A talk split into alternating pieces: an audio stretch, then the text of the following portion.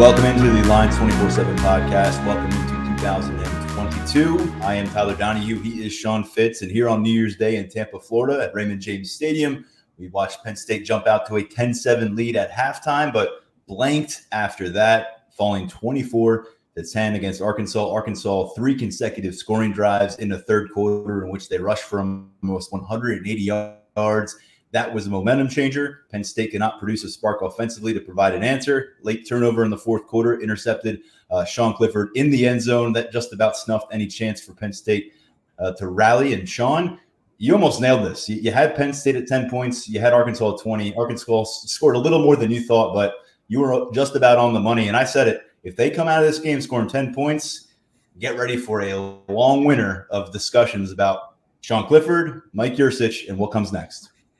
Yeah, can't wait to talk about that for the next nine months. It's going to be awesome. Um, but no, I mean it, it, It's kind of, and I also should have nailed it by the way because there was a garbage missed uh, false start there uh, right before the touchdown. It should have been a field goal, so it should have been twenty to ten. And that's that's the asterisk that we'll put back in it.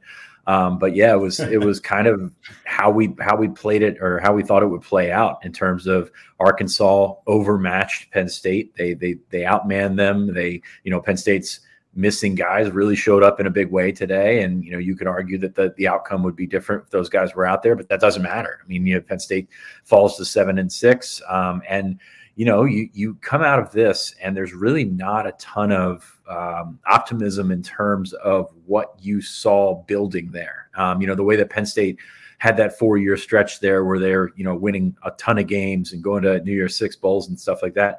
Now you're kind of looking and saying, what, what is the is this a rebuild? Is this a situation where you go from all of a sudden sitting near the top of the mountain? Obviously ohio state's there at the top of the mountain in the big 10 and some other programs nationally are above you but you're you're in the conversation. Right now you're wondering what what the conversation is next year and and how you feel that uh, this team can come together. Sean clifford another uninspiring performance a couple of turnovers.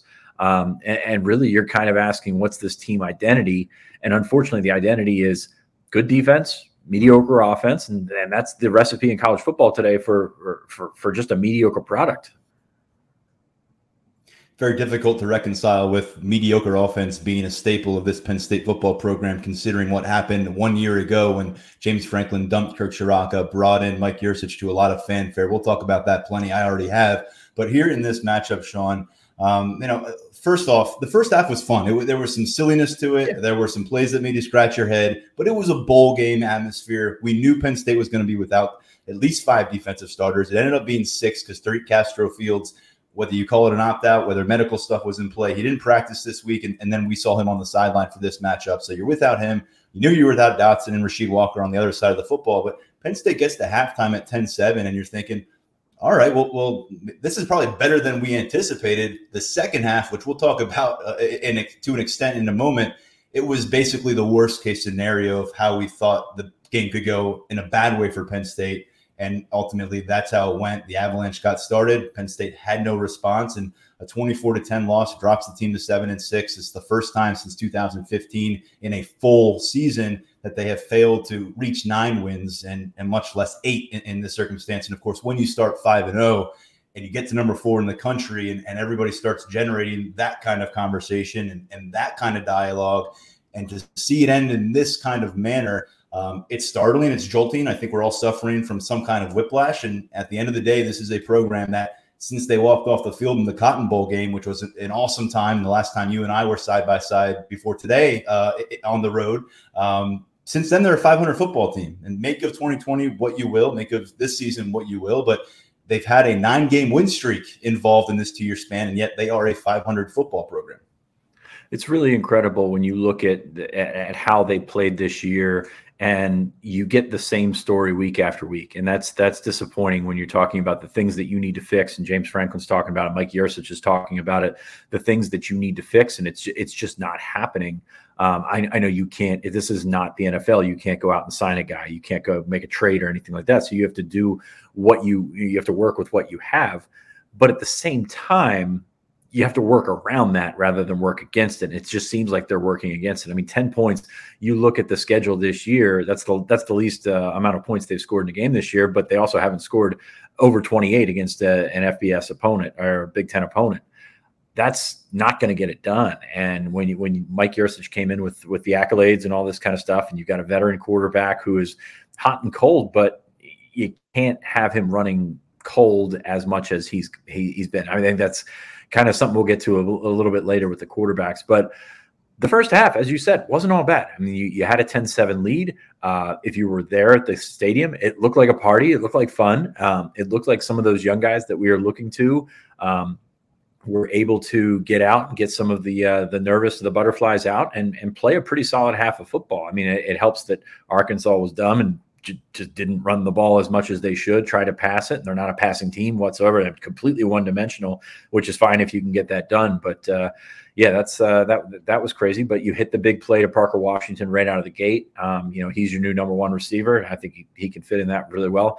Um, you, you missed a field goal because of an, of an intentional grounding call by your fifth year quarterback, your you know your multi year starter there. Um, yeah, I mean that's kind of the same thing that you've run into over and over again this year. Defense came back. Uh, they got run down the field, but they got an interception from Ji'Ayir Brown, who, by the way, has been terrific. Um, had two more picks today.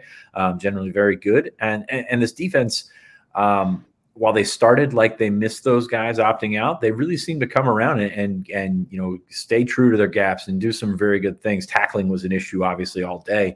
Uh, but but you really like some of the stuff that you were seeing and 10-7 lead at halftime didn't feel like one where they could potentially fall apart. Now they eventually did, um, but it, it, was really it was kind of fun. I mean, just uh, the the optimism of the unknown is something that we've talked about before, and you can't dwell on the guys that aren't there. But it was kind of fun to see those guys uh, feel themselves out, and uh, unfortunately, it didn't carry over to the second half. Yeah, we, we discussed this. Uh, are we watching kind of the, the pre spring game, or are we watching the end of the 2021 season? Because in a lot of ways, it feels like, like spring game. Yeah, right. You feel like you're watching the 2022 Penn State football program. It feels like the guys who are down here, minus those who are out of eligibility, or as we'll talk about, Jesse Luketa, who made his decision after this game. Everybody else is seemingly in for 2022. We have to hear announcements from a couple guys, but whoever's down here, it kind of feels like they're part of the plan for next year um, if they've got that eligibility and, and, and unless some of the, the circumstances we talked about with the bonus eligibility. And Sean, going back to that missed field goal, it was Jake Pinegar handling duties as the place kicker today. And James Franklin, I don't think it was as clear to us in the media room as he thought it was. He, he thought he was uh, apparently more decisive in conversations with us back in late November about Jake Pinegar taking over the place kicking duties uh, from Jordan Stout. They felt like they were a little too up and down in that capacity, while Stout was an All American level punter, an outstanding kickoff specialist. It's something we talked about in a lot of post game podcasts that let them down at times. Jake Pinegar's first one was a doozy, and, and not in a good way. Um, a big miss for them, and, and of course, then Arkansas comes down, throws that pick. Quick note on Ji'Ayir Brown before we don't note it: did not practice at all this week. Jesse Luketa referred to him as their version of Allen Iverson, referencing that old practice uh, press conference. I love that from from Jesse. But Ji'Ayir Brown goes out there, a couple picks. The instincts were flashing. They got a hell of a player coming back in 2022. Just want to really give him some credit. And he reminded everybody in this press conference, coming out of high school, one team gave him an opportunity to join their roster, Montclair State. Yeah, we don't get too many Montclair State offers in the database there at 24/7 Sports. So good on him for for getting it. And James Franklin said afterwards, it, it means a lot to him, and you can tell some of these players that that it means that much to them. Um, offensively, Penn State was really good at moving the ball in the second quarter on offense, 172 yards. They had the 42 yard touchdown on the big play to Keandre Lambert Smith, with obviously a blown coverage by Arkansas, but you know that's what you try to exploit. They also ran the ball and had 48 yards rushing in that corner, which uh, you know is not a number that jumps off the page unless you followed Penn State this year and know that their running game. Um, I know this is a point that I'm going to let you make because you were really, really uh, adamant about this during the game. But Keyvone Lee got involved, and then he kind of went away. Yeah, so it's it's kind of like we're talking in circles when we have these conversations with the staff, whether it's been James Franklin for the most part, or occasionally Mike Yurcich, or occasionally Ja'Juan Seider. There's this part of the conversation where they're waiting for a guy to take the job, and we've heard this since early August. I mean, we've heard this since since spring, really, about this backfield because uh, about the, the the competition in the room and everything. And you get to this point now, and, and, a lot of the stuff just rattles around because we've heard it over and over again. And from James Franklin, who I asked directly about Keyvone Lee's usage after this game, he didn't address Keyvone Lee uh, and that situation directly, but he said, once again, they've got to do a better job of mixing in the run. He felt like they got away from that, and he said he agreed that that that probably wasn't the best thing to do. So I think when you know we keep hearing that from James Franklin, you want to mix in the run. Um, are you giving guys? Have you given guys a real opportunity to take it? And most notably, Keyvone Lee. This feels like a, an opportunity to send a sophomore out of the season with some momentum, feeling good about himself. Uh, you know, he talked a, a lot about it this this week in practice, wanting to be the guy who went out there and got the 100 yard rushing game. And you look at what he did early in the matchup, Sean, when he was getting involved. He, he was the guy on the field for the first couple series. We saw some Noah Cain, but then it was Keyvone Lee again. Uh, during that field goal drive that Penn State had that put them up 10 to 7, he had a couple big plays. He had a 25 yard run, a 15 yard catch. He had five touches and turned them into more than 50 yards uh, midway through the second quarter. And then midway through the second quarter, we didn't see him touch the ball again until early in the fourth quarter in a matchup where you're missing Jahan Dotson and this wasn't a situation where they found another hot hand. You had Noah Cain touching the ball five times. You had Devyn Ford with one carry. For whatever reason, uh, Mike Yurcich decided this was a game that it made sense to have Sean Clifford be the guy to try to elevate this offensive attack against Arkansas. And I just really have a hard time reconciling what this run game has turned into. And I have a hard time saying there's some kind of talent deficiency because I've seen these guys play well in big matchups over the course of their career at different stages in college. And I've seen flashes from Keyvone Lee most recently in the first half. And is he a finished product? Is he an all Big Ten caliber running back? I'm not saying that, but he certainly seemed to be what they were describing the hot hand.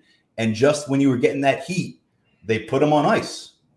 Yeah, and and he moved he moved the chains, and uh, that's something that they haven't had so much. Um, you know, I, I said it, um, you know, early in the game they were going to need Clifford to run, but not in the sense that you have more carries for your quarterback than you have for your two running backs, and that's you know that's kind of a product of how they they've worked. But in in, in the Yurcich system, just you find yourself too often spiraling and then trying to chase. I mean, it's like you're gambling and you and you make a loss and then you try to make up for it with your next bet. They do that with the passing game. I mean, that's really a tough way to to try and stay on top of things, and it results in empty possessions. And I think that's kind of the the I think that's probably the theme for the offense this year is so many empty possessions, um, whether it's getting down and not finishing and not executing. And I, th- and I think a lot of it is execution. I think um, you, the middle part of that game, the second and third quarter, you saw some really good play calls and just missed throws and missed, uh, you know, missed opportunities, maybe some drops. And, um, you know, I think that that's really what you've got with this offense in 2021 or last year, I guess now you could say, um, is just there's a lot of empty possessions, and that's that that's something where you can have those if you supplement it with big plays. We saw the Joe Moorhead offense um, did have empty possessions as well, but they were able to, to, to hit these chunk plays, and and that's really not what you're you're getting with this offense right now. Had the big play to uh, to Washington to start the game, got zero points out it. Had the big play to Keandre Lambert Smith where you get the touchdown, but in between there, those in between possessions, you just you're not getting it done. And that's, I think that's probably the thing that you have to look to if you're Mike Yurcich, say, how do we make this change? You had one touchdown and it required a one play drive. And we're talking about a matchup where the front seven is as thin as you can possibly imagine. As it turned out, those freshmen that we thought might burn red shirts. And in fact, on Wednesday during his press conference, James Franklin said that red shirts would be burned in this matchup. And so that led us to believe Kobe King, at least, and potentially Jamari Buddin would be involved at linebacker, where you're missing two starters and Ellis Brooks and Brandon Smith.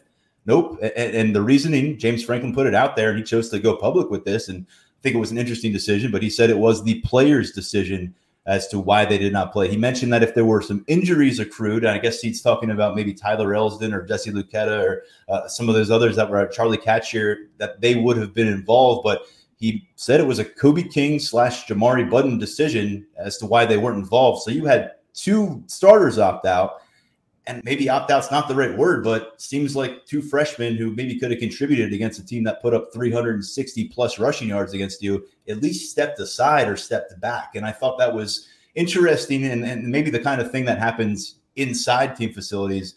But for Franklin to mention that in a public forum, that one stuck out to me. Uh, you know, I, I, get what you're saying there, but at the same time, if, if he puts that out there like he did, um, you're doing right by your players. Now, that's how it's going to be interpreted by recruits and things like that. So you're you're you know adhering to the wishes of your players. And doesn't like that, that. So doesn't think, that open up Kobe and Jamari to some serious criticism? I mean, you've seen some of the stuff on, and everyone's got to deal with social media in their own way. But you've seen some of the opt out reaction now let's get around with these these two linebackers in a game where you were very thin at linebacker. And I don't mean to, to, to heap anything on these kids, but what we were said is they basically said we'd rather have the opportunity to come back for a fifth year in 2025 than contribute in this matchup. I mean, that's essentially what we're talking about here. I mean, yeah, and who knows what it's going to look like four years or five years from now. But uh, right. yeah, no, I, I, I, get, I get what you're saying. I don't mm-hmm. think they make a difference, a big difference in this game. Uh, I think the it's kind of consistent with what we heard all year, especially with Kobe, because he played in what the first four games or the first three games, or the first five, um, yeah, for the first five, and then you know we kind of we reported that he you know had, would prefer to redshirt, and is that the right call? I mean, that, I think that's a different conversation here, but is that the right call? Who knows? Um, but yeah, they it, practiced it a bunch. I will say we saw them in Tampa, Sean. They practiced a bunch. I mean, they got a bunch of, of, reps. So it's not like these guys were on the sideline all month. They got a, a, lot of extra reps. They got a lot of work with the ones and twos, but ultimately no work against an SEC opponent. And, and let's face it, this was a matchup where it was kind of all hands on deck in the front seven for Penn State's defense. Yeah, I guess so. Um, yeah, I'll, I'll, give you that one. Um, I'm just sitting here thinking about the fake field goal and the punt, so I really don't have any answers for you on that one. That Neither game got really, on that, that game got really, really dumb, really fast. Um, you know, uh, Franklin said afterwards that if they didn't get the look that they wanted, they didn't get the receiver open that they wanted, that you just chuck it deep and hope you get a pass interference or hope you get an interception. The, the it went through the guy's arm. I didn't see a replay. I just watched it live. Um, I don't know if he tried to drop it or I'm, I'm sure his, his, teammates were probably trying to level him if he if he did catch the ball. Um, but uh, yeah, that one did not work very well. Um, there was no kind of uh, no no button that you could hit to uh, to to abort it. Um, and Jordan Stout just threw it up. Um, luckily, he was bailed out by Sam Pittman, who called a double pass, which you know Arkansas is not a passing team by any stretch of the imagination. So double pass. Who, who knows? They threw the pick to, to Ji'Ayir Brown. You get Franklin off the hook. You get Pittman on the uh, you know, on the same page there, and then you. I mean, you end the half in a 10-7 game, and that you're you're actually feeling pretty decent. Um, the worry there to me is Arkansas ran the ball a lot. Arkansas held the ball a lot. Penn State's defense was on the field a lot. So you're thinking in halftime, this might not be a good uh, recipe for that Penn State defense that's thin already. Yeah, and then then Arkansas brought the hammer. They ran the ball. I believe it was eight consecutive plays to begin the, the second half. Sean producing 91 yards and a touchdown on those eight plays, and, and the first seven of those was was part of a seven play, 75 yard drive. And KJ Jefferson was the MVP of this matchup, but it wasn't because of what he did with his arm. He did make a couple throws. He completed 14 and 19 passes, but it was, you know, he was a big physical force, a formidable presence, like we talked about. Smith Vilbert, who, who had a fantastic first half for this program uh, at Penn State, you know, said he's never seen a quarterback, uh, never encountered a quarterback like a KJ Jefferson in terms of his size and what was required to bring him down in the open field. Um, and so you, you I mean, had him, he, you had this. He was kind of had two running. Yeah Right. Yeah. I mean, look, Will Levis. Yes, very much. I, I, there, there's something to be said about that. And, and then you had so not only did you have him logging 20 carries, but you had multiple Arkansas players getting in and running backs getting into double digit carries, and that started to pile on. Um, and, and, as well as some of these guys played in the first half, and I thought in particular Jesse Luketa was flying around in the first half and doing an outstanding job communicating. You had Smith Vilbert, who who was kind of Jesse Luketa's understudy in a lot of ways during bowl preparation through film work and everything, stepped up to the plate in some ways. And Jordan van den Berg, uh, a guy that that stepped up at defensive tackle, but there was only so many times you could be called upon to do it, which is the other thing offensively. When you're looking for complementary football, and we haven't found much of it from Penn State in 2021 look, you know the deal. What, what's going on on the defensive side of the football? You're, you're down your defensive coordinator. You're down five starters, a few All American players, and you know Arkansas is going to keep running the ball and trying to wear you down on a hot day down in Tampa. And yet we see them try to put this game on Sean Clifford and his arm. Uh, again, without Jahan Dotson, without Brenton Strange for much of this matchup, he was sidelined. Uh, Malick Meiga was off the field, on the field a bit. Um, and it just felt like you wanted to counter what Arkansas was doing with a bit of a ground game of your own. But as I said, Keyvone Lee doesn't touch the ball for the entire third quarter. And along the way, Arkansas goes touchdown, touchdown, field goal. And and from there, it was like 14 point hole for Penn State. Forget about it. Arkansas just took the Illinois playbook. They went 199 yards in the third quarter. 176 of it was on the ground. Um, and, and, really, you know, the you look in the second half time of possession, 1826 to 1134. That's that that's that's a product of that. I mean, you run the football, you sustain drives, and and even if they weren't able to uh, punch it into the end zone, you still put yourself in a position for some good field, you know, some some field position football, things like that. I think that's really what you know has been missing with Penn State, and and it all starts with the run game. Um, and and then you know you you get to Clifford, and he's just not not particularly accurate. Wasn't good. And, and, and I say particularly just to, to soften the blow there because he was all over the place. He threw the pick in the first half that was behind the receiver. Um, his second one, uh, not good at all. Um, just if you, if you miss on that throw in the corner of the end zone, miss high, so you're six six, you know, tight end that can that can really move and jump uh, has a shot at it. He didn't have a shot at it. He threw it under the cover too, and and the safety came over and did what he was supposed to do. Um, but that's kind of the the whole thing. You you you heaped so much on Clifford, and you know we'll say the same thing we say every day. Credit for him for hanging in there, taking hits, being athletic, you know, getting away, and but you know it's just not enough, and that's that that's really the disappointing thing, especially when you're looking at you know a sixth year guy who's coming back next year. You've got those other quarterbacks in there. I mean, a lot's going to be on James Franklin. He's been ultra loyal to Sean Clifford, but you see probably the the peak of, or you've probably seen the peak of what he is able to do for your football team, and that says to me, if you if you don't have some sort of competition, you're going to lose the rest of those guys. There was some 2020 vibes today, which the way Sean Clifford played, not not in a good way. And um, that what was probably the worst part of that interception in the end zone was that that was a first and goal situation, Sean. I mean, he's got to know better. Uh, this guy's going to be 24 years old next year. Throw that ball at the back of the end zone. Uh, you know, th- throw it to a fan in the stands. You can't put that ball in a risky spot when you're facing a 14 point deficit and you've got another opportunity. You got a few more opportunities from inside the 10. What happened on the play that preceded it?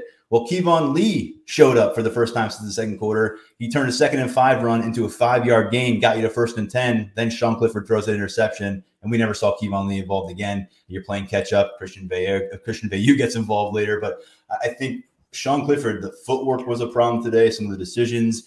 And this was bad for Penn State today. But this to me is pretty problematic just in terms of going into the offseason because there's the dark cloud again. And and I said it, I, even if even if Penn State had lost this game and you got a, a really quality, sharp performance from Sean Clifford, who just spent you know uh, an extra month with Mike Yurcich. I know coaches are out recruiting and they're not practicing the entire month, but you didn't see Sean Clifford finish the way you had hoped, and you thought maybe he would harken back to uh, the, the, the first five game sample size, five games and a quarter sample size. He did in one way. He was more mobile than we had seen him at any point since the Iowa matchup, and I was expecting that. But from a decision making standpoint, um, from the footwork, the, the, fundamentals, everything you would hope that would be kind of sorted out at this point in this stage of year one, now year two, I guess, with Mike Yurcich and Sean Clifford, it didn't show up. And without Jahan Dotson, you could say, all right, you'd understand why there would be uh, at least a hiccup uh, along the way. It wouldn't be necessarily a seamless transition. Cam Sullivan Brown, Malick Meiga, anyone, they're not Jahan Dotson. They're not close. But Jahan Dotson, to me, Sean, I mentioned this before, he's always been the cheat code for, for Mike Yurcich. I mean, he inherited this guy. Jahan Dotson balled out for Kirk Ciarrocca last year. He would have balled out for whoever the offensive coordinator was this year. You take him out of the equation. Parker Washington did his thing. But it feels like Mike Yurcich came to Happy Valley with a plan last January about how he wanted this offense to run. And game by game, no matter as the losses piled up or as the offense kind of went in disarray, he stuck with that plan. And the result here is seven and six. And I, I, I mean, you look through the point total. I know people want to parse through a lot of different things, and, and, and I have a lot of respect for Mike Yurcich as, as a play caller and a play designer. And you can see a lot of the plays that are available there to be made. I think that's very clear. But the end of the day, if you're an offensive coordinator, you're judged on points being scored because that's how you win football games. And look, the last eight, nine games now, Sean, last nine games, they went over 30 points one time. That was against Maryland. And oh, by the way, Ji'Ayir Brown scored a touchdown in that matchup. Yeah, offensive points um, hard to come by. You know, the the part that I'm looking at, I, I go back to the empty possessions thing. Is is you look at that drive after Arkansas scores its its first touchdown in the second half, they went down, they just ground you down. Um, you know, yeah. ran the ball straight straight at you. You got a QB keeper for Sean Clifford. Uh, you know, got to get a problem with the snap there, and then incomplete to uh, to Keandre Lambert Smith, and you punt. So you got the ball for what? Uh, you know, a minute and a half. Um, and you punt, you, you, you, can't do that to put you put your defense right back out there, and then you have a similar drive uh, the next time around. You did get a first down there with Noah Cain, um, yeah, that, that that third quarter offense just is, is, is really what killed you. And you're looking at how they were trying to you know keep the game going. You had two, I think, what was two carries by non Sean Clifford players in the third quarter. Noah Cain had one, and then Parker Washington had one. Um, so that's where it gets away from you. You know, if you it, you can talk about the four minute offense and run when everybody knows you're going to run, but you've got to run you know outside that window and try to figure out how you can just sort of help help the rest of your team and that's field yes. position that's that's time of possession that's everything like that and heaping it all on one guy one guy that's been very hot and cold is is not the recipe to get it done and you know what a run does versus what an incomplete pass does? It gives your guys a chance to get a blow on the sidelines, they catch catch their breath a little bit. There was a lot of guys playing a ton of football on defense because of what was going on from a depth perspective. It just felt like Penn State would would trot out there, and all of a sudden defense would have to come back out, and defense have to come back out, and they just couldn't answer the bell with what they were facing without their leading sack artist, without an All American safety, without their two leading tacklers. And it goes on and on uh, defensively what they were missing today. But I think for me, you look at that Sean Clifford stat line, what it was today 14 of 32, 195 yards, one touchdown, two interceptions. He added the 47 yards through the air. But when I look at that stat line, if you were to tell me yesterday morning or something that hey, that's what that's what Sean Clifford's going to do in the in the Outback Bowl. I would have anticipated that he spent the afternoon being harassed by the Arkansas defense, that he was battered and bruised, took five or six sacks. One sack given up today by by kind of a patchwork Penn State offensive line that is by no means dominant and was no was not the dominant force today, but they kept Clifford pretty clean. He faced some pressure, and that led to to the big intentional grounding penalty, and you know forced him outside the pocket. But this wasn't a situation where Sean Clifford spent the whole day, uh, you know, uh, shaking the dirt off of his uniform. And uh, this was relatively clean.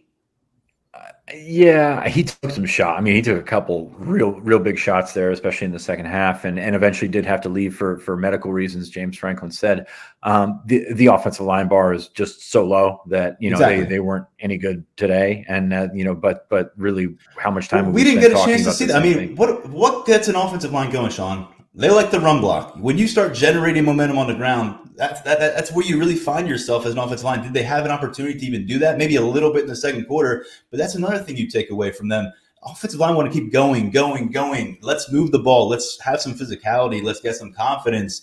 And I think there was just an unwillingness for whatever reason to do that today. And as James Franklin said, he agreed that they did not do the job they needed to do in mixing in the run. And I feel like this is like the fifth consecutive Saturday of Penn State football game action where James Franklin has uttered that phrase or something similar. So I don't know if him and his offensive coordinator aren't on the same page or if things kind of get away from them over the course of the game after planning all week. But that is something that is really difficult for us to hear on a daily basis. And I know for the fans, it is just excruciating. Yeah, because you you hear the same thing over and over again, but the the the answers are not there, and the the answers do or the the results don't change. Arkansas 279 yards in the second half. Penn State 94 yards in the second half. Obviously, the time of possession, um, you know, with the way that the Arkansas was running the ball heavily in the Razorbacks' favor. So I guess the question here, and we'll, we'll get to more big picture stuff next week. I mean, what do we take away from this? I mean, there's there's mm. plenty that you can think of. I, I, for, I, for one, fine with the first half. I thought they were in a pretty good spot, especially given the expectations that we leveled beforehand. Um, in terms of that's the way to beat Penn State is grind them down and and, and run straight at them. And, and Arkansas didn't really do that in the first half. Um, it looked fun. If you were there, it looked like everybody was having a good time. I'm a big fan of this bowl for that reason. Uh, seems more like a party than anything. Um, but on the field, I mean, you just got to look at that offense and you got to think something's got to change. Um, the the running backs um, were not effective this year, but I don't think they were the problem today. I mean, you you've already covered uh, that in, in, in, you know fine form. Clifford with more carries than your running backs combined, or your two starting running backs combined, and one of them was a sack. But I mean, that's that's tough. Um, um, and, and, and you go through and you say, coming back at wide receiver next year, you're, you're losing an All American and Jahan Dotson You've got Parker Washington, who looked really good. You've got Keandre Lambert Smith, who looked pretty good. You've got Mitchell Tinsley coming in um, from Western Kentucky, who you think that's a formidable trio right there. Malick Meiga's got a lot to learn. Um, he dropped a pass today that probably should have been caught down the down the sideline. Um, but you know, you can work with that. You can make that uh, happen. The tight ends got to be better, but but but use them. I mean, that's the thing. Like you, Brenton mm. Strange got hurt today uh, early, so he was out. But still, you got talent there, and you you, you don't have a, a track record of using those tight ends. But I mean, that's got to be something you bend on, right? Yeah, Tyler Warren, one catch, zero yards. Brenton Strange, one catch, negative one yards. Theo Johnson shut out of the box score. That can't happen to me. You've, you've recruited Should've too well at the tight end position. You have you have too much talent at that position, and you're down Jahan Dotson. You're not using the running backs. You're not using the tight ends. What are we doing? I don't know what you're doing. That that seemed aggressive there, whatever that sound was. Um, yeah, uh, the, and and it goes back uh, in general to the uh, the offensive philosophy to to hit those big plays, to hit those chunk plays. But if they're not there, what do you what do you have? And that's really there's such a there's such a a high and low about this offense where you hit those big plays, that big play to Keandre Lambert Smith or that big play against Wisconsin to Jahan Dotson, but just the in between possessions, you're not getting it and you're not putting yourself in a position to play a style. You know, you can meet in the middle there um, between what Moorhead likes to do or like to do and what what Franklin likes to do in terms of playing a possession based special teams field position type game. There's, you know, if you're moving the ball, you can you can find yourself in that position and and really they've kind of lost themselves. And you know, that's yeah partially offensive line, partially Sean Clifford. Mike Yurcich uh, deserves the blame as well. Um, but they they have not found themselves on offense, and and and I think the scariest part there is is what do you fix and how how does that come? Because if it's a quarterback, you're going to have uh, you know freshmen, or you're going to have those growing pains and things like that. If it's an offensive line, you know you're upset in the room with transfers and things like that. But maybe that's maybe that's okay. Uh, so I, I just I don't know that there's an answer. I don't know that there's three or four answers, but uh, you know, you can't go through scoring ten points in, in in multiple games this year and expecting uh, expecting good results. This was such a Clifford centric game plan at the end of it. Um, whether they meant to do it this way or not, and I know some of these rushes for for Clifford uh, were, were you know improvisational, not necessarily designed. But he had 32 throws, 11 carries and then you look at the, how the touches were distributed across the offense, Sean. You had Parker Washington seven catches for 98 yards, but then you yeah, the, Lee and Cain had five touches. I, sh- I should say six for Lee because he had a, a 15 yard reception as well, and then three catches for Lambert Smith. And you go down the list, and, and and there's just not really any kind of distribution getting the ball in the playmakers' hands. And I think Sean Clifford, uh, we, we, talk about his his veteran presence and a guy who can do some things with his leg, but this can is not the quarterback I think that you load him up and say, go beat a top 25 Arkansas team, essentially carry carry the team to a victory and, and do it without the guy who you threw 91 pass completions to in 2021. Yeah, um, I'm looking at stats right now. Arkansas ran the ball 58 times. Um, and now sacks were included in that. And, and Penn State did actually get to the quarterback, I think, five times. Um, you talked about Smith Vilbert earlier, but uh, yeah, Penn State was better in balance, but in, in the end, it didn't matter because you weren't sustaining drives, you weren't keeping the ball, and and you weren't hitting those big plays. Um, you know, I, I, thought in terms of the running backs, they were okay. You know, you, when you got the ball there, they ran some counter stuff that was really nice. And Noah Cain looked like he had a little bit of burst there, and you know, it looked like there was something to build on there. But when you just heap so much of it on Sean Clifford and he's not Trace McSorley, and he's not uh, you know a guy that's going to you know go out there and contend for the Heisman or anything like that. That's that's a problem when you're asking a guy to do so much of what you want to get done when he's just I don't know that, that he's capable of what they're asking of him. And I, am certainly curious of, of where Ja'Juan Seider comes down on this kind of the, of the dynamics that have happened, and, and we know how high he was on this room. It, it felt like I mean, he was antsy to get into this season and start using all these weapons in his running back room and to see where it ended up and to see the lack of usage in this particular matchup and knowing what they have coming in in just a matter of a week or so with Nicholas Singleton and Kaytron Allen, they got to sit down and, and, sort some things, sort some things out. It, hard for me to say clearly. Ja'Juan Seider, run game coordinator, running backs coach, Phil Trautwein, offensive line coach. They've been together now for two years. You think going on three, and then Mike Yurcich – uh, who was the new guy in town this year.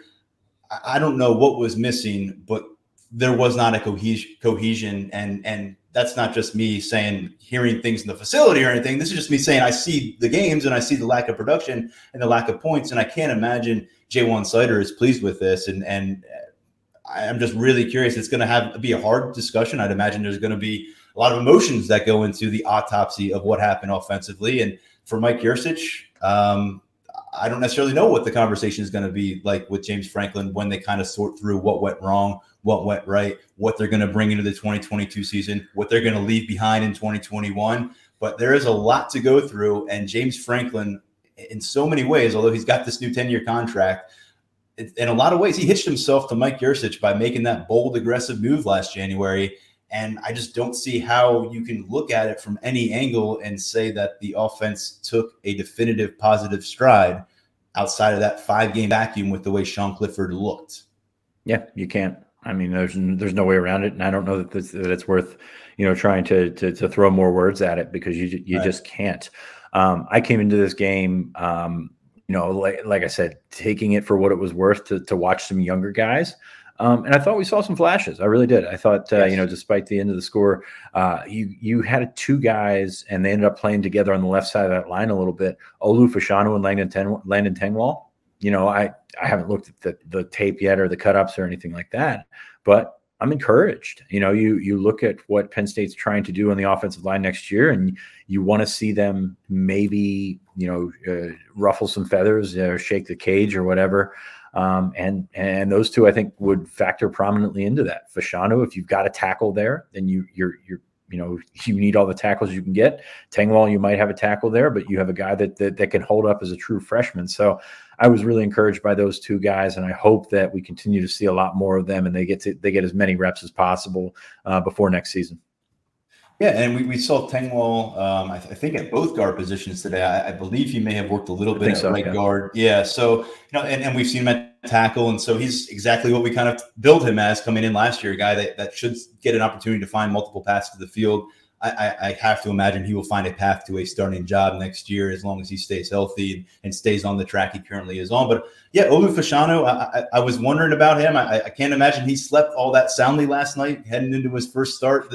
But he held it himself well. It wasn't a perfect performance, and, and overall, I think you can find worse offensive line performances over the course of this game. So take that for what it's worth. And and and at the end of the day, Sean, with with this matchup, I think I wasn't necessarily as concerned about the win versus loss as I'm sure a lot of people were in this matchup. Whether Penn State got to seven and six, eight and five, it's kind of window dressing on what was an underwhelming finish to the season. You would have liked to have added another victory over a ranked SEC opponent, but let's face it, they went into this matchup so shorthanded it wasn't really fair to, to say this was the 2021 Penn State football team going up against the 2021 Arkansas team. So you figured, okay, I picked a loss here, but you wanted to see some some progress, and I think you saw it in other spots as well. Um, I think you know look at what they did on the defensive front. Smith Vilbert, a guy who had three total tackles on the entire season, had three sacks in the first half, and, and one of them was kind of a escort the quarterback to the sideline behind the line of scrimmage sack. But Smith Vilbert stepped up and again crediting Jesse Luketa, who knew he had to shift over to Mike when Ellis Brooks opted out,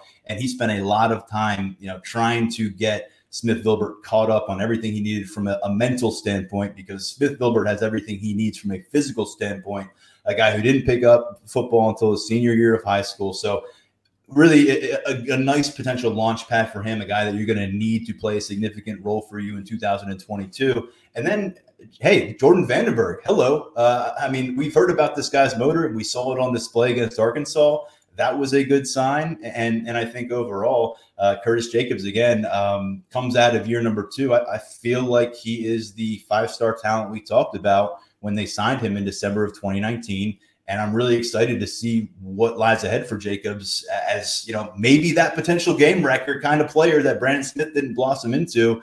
Ji'Ayir Brown had himself a game. So defensively, I mean, we, we can we can talk about offense. We've already done that, but defensively, considering what they were up against, it was bound to happen. They were going to run out of gas, and it did.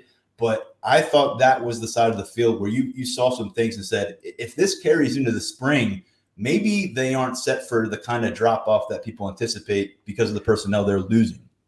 Yeah, you've got some hot spots on that defense. I mean, you look at defensive tackle. You know, if we if we see PJ Mustipher come back, which we I think we will, Um, but you've got uh, Coziah Izzard and Dvon Ellies getting you know big time reps and starters reps and things like that. And then you've got uh, some other other pieces in place. They're going to have to figure out defensive end. I mean, Smith mm-hmm. Vilbert had three sacks, but I don't think you know watching that game he's going to pop and and be a guy that that anybody thinks is is something that we didn't know that that, that Smith Vilbert was.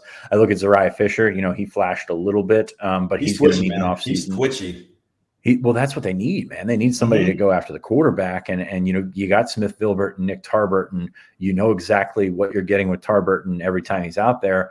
Um, but they got to find somebody that can get after the quarterback. Uh, Fisher needs to put on some weight so that you know when they run at him, as I think they did today, um, he's not uh, engulfed and, and down the uh, down the line. So um, you know, encouraged on, on, the interior of that defensive line. Uh, Curtis Jacobs, I think, is a stud. Um, they played him in the box mm-hmm. today. I thought he was terrific. Um, just in terms of like running down that dude, um, you know, he really did a great job um, playing it from, from, from, that position. I think you play all three positions, all three linebacker positions for them.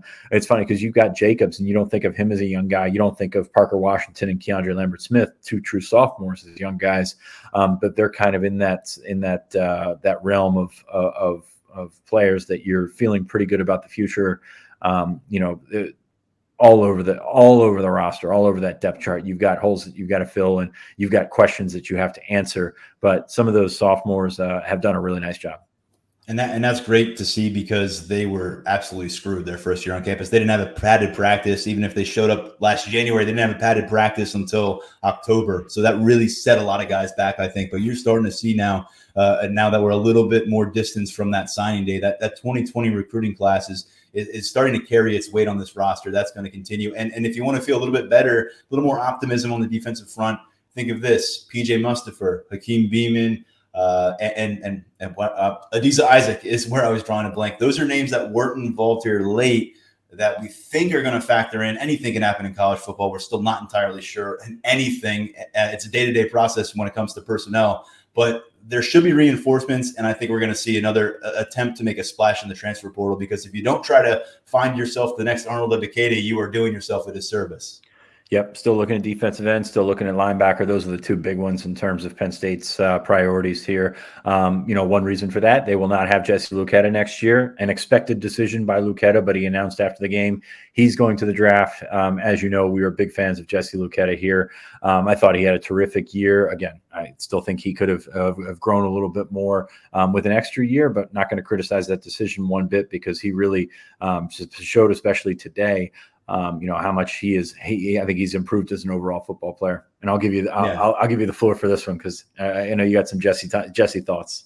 Well, think about this front seven this year without Jesse Luketa. I mean, it, it's it's pretty scary, and and this was a defense that for much of the year was among the nation's best in terms of allowing points and coming up with red zone stops. And he didn't have the gaudy statistics, he didn't have the highlight plays, but he was so important in stabilizing the situation when you lost guys from offseason injuries and preseason injuries. And he came up big today. And I think for a lot of fans out there, whatever you think of the opt outs, um, I'm not one to criticize them, but I think Jesse Luketa won a lot of people over. And I think they'll remember the effort he gave today. Um, what they're going to miss Jesse uh, uh, more than anything, I think, is when you're trying to come off of a season and a finish like this where you lost six of your last eight games your culture is shaking a little bit, and you need those guys who are the stabilizers in that regard. He fits that mold. I don't think he was actually a team captain this year. He was a team captain last year, but he's a team captain. And for him to now step aside, a guy who was a tremendous mentor, a guy who holds people accountable, isn't afraid to get in guys' faces, you take him out of the equation. This is just a team that really needs to be careful going into this next semester. They got to they got to glue together instead of you know becoming dysfunctional because you can't feel good about how the season ended. And there's got to be hard feelings. It's it, they're going to take a little break. Everyone's going to decompress, hopefully exhale a little bit, and then you got to come back and you figure out what went wrong and how do we get it right. And that requires a lot of criticism and constructive criticism and how you digest that and, and how you move forward with that determines a lot about the trajectory of this program. And a guy without a guy like Jesse Luketa there, and we've talked about some of the other leaders they're losing, it's time for some players to step up. Yeah, they've got to cultivate a new Jesse Luketa, and and I'm not really sure who that guy is going to be. Uh, you know, I don't think Sutherland's that guy, even though he's coming back next year.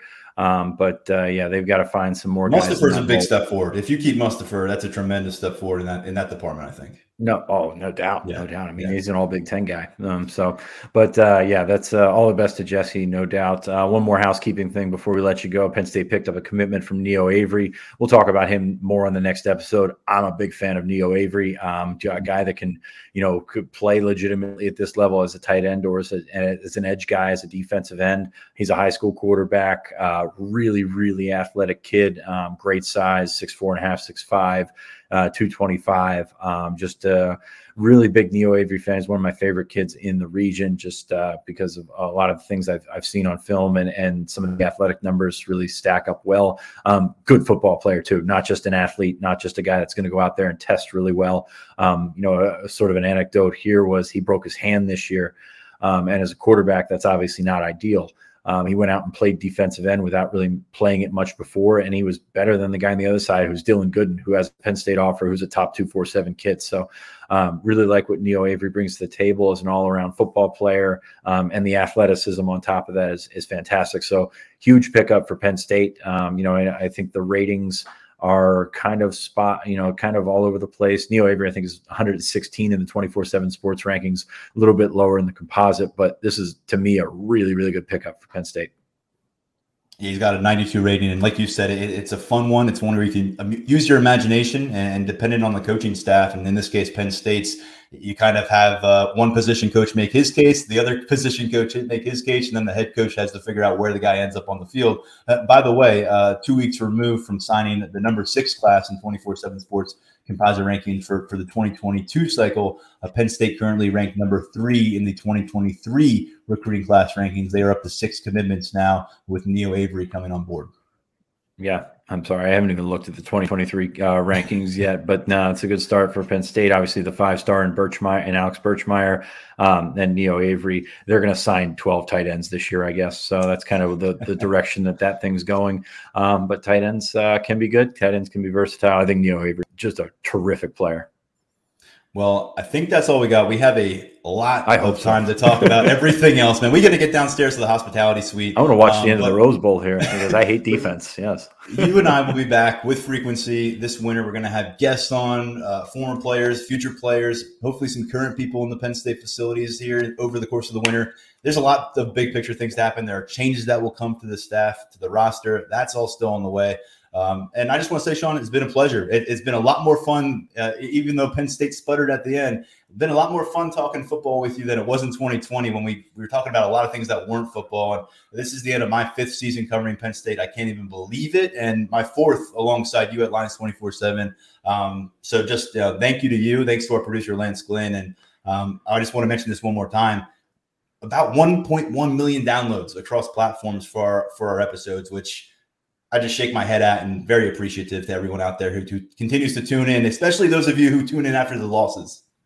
Yeah, uh, the therapy sessions, as those people like to call them, are always are often ones that it's very hit and miss in terms of whether people want to listen or not. But we are incredibly humbled by the support and uh, the downloads and the, and the YouTube and all the, the, subscriptions and all that kind of stuff. It's it's it's really unbelievable. So happy New Year to everyone that's listening. If you're still with us listening, um, good for you, man, because that's uh, it's almost 48 minutes of of us blathering about this game, which was fun in some spots, not so fun in some other spots, but it's kind of following Penn State football. So uh, thank you to everybody that has been listening all year long. All right, we're going to head back north. We'll talk to you guys real soon. Thanks for joining us from Tampa at the Outback Bowl. For Sean, I'm Tyler. This is the Lions 24 7 podcast.